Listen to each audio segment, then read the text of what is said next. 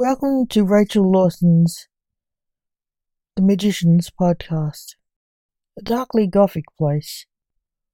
Without further ado, I bid you adieu. Magicians, Gothic Shades. The death of a loved one is hard to accept in normal situations. When you are a goth, it is felt much more. So was the case with the death of the murder of Rebecca Morticia Anderson and her boyfriend, the young goth, the Prince of Darkness, or it seemed. Junior, you have to get over this. You know that the dead aren't with us. They are in the afterlife, said his father, trying to help his son to get over Morticia's death. No, I see her, said the unfortunate goth. You see her? How? Where? Asked his grim reaper father. Everywhere, said the teenager shyly. Can you see her now? Asked his father.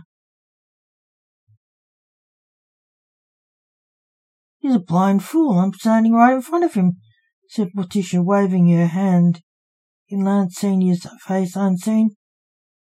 Stop that, snapped Lance Junior. What? Senior asked, afraid he said something wrong. Not you. She's bugging me, said Junior. What is she doing? Or shouldn't I ask? Said Senior. Sure, they were not alone now. She is putting you down and calling you a blind fool for not seeing her, said Junior. You snitch.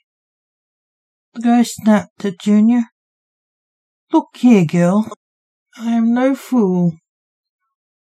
You were just a ghost, trapped on another plane of existence. Otherwise, you would see how much of a blind fool I am as I take you to the other side, snarled Senior bitterly. His venom scared her. What is he? Asked the girl, afraid of him. You don't want to know, said Junior.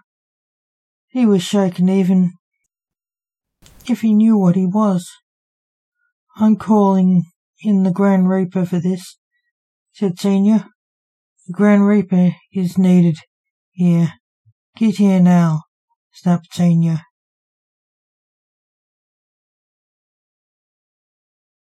To the relief of Morticia, it wasn't the Grim Reaper who appeared as she expected. It was Junior's superhero granddad. Her dad's Bren Blake. What do you want, boy? I was on stage, grumbled the stage magician Blake. Stage magician's outfit. You have an illegal haunting, said Senior shortly. Great. Just what I need. Has it claimed your seat again? You deal with it. I have a job, said Blake irritably. No, I can't. S- she's haunting my son, said Senior. What? Said Blake, shocked. She's haunting me, said Junior. Why can't you deal with it? Asked Blake. She's on another plane. Why would, said Senior. Another plane? That's different. Where is she? Asked Blake, calming. In front of you, said Junior. Blake sniffed. I see, or I don't, said Blake. Well, what do we do? Asked Senior. Blake pulled out his phone and started taking a video. What are you doing? Laughed Lance Senior, thinking him mad. looking at my camera, Lances, said Blake. What is he doing?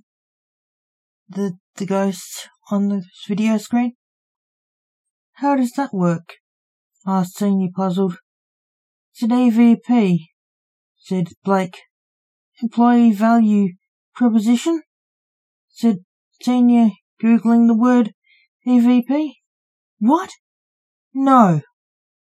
E V P, electronic voice phenomenon, said Blake, laughing. I've heard of that, said the ghost. How did you know it would record the ghost? Asked Senior. I saw a ghost on T V.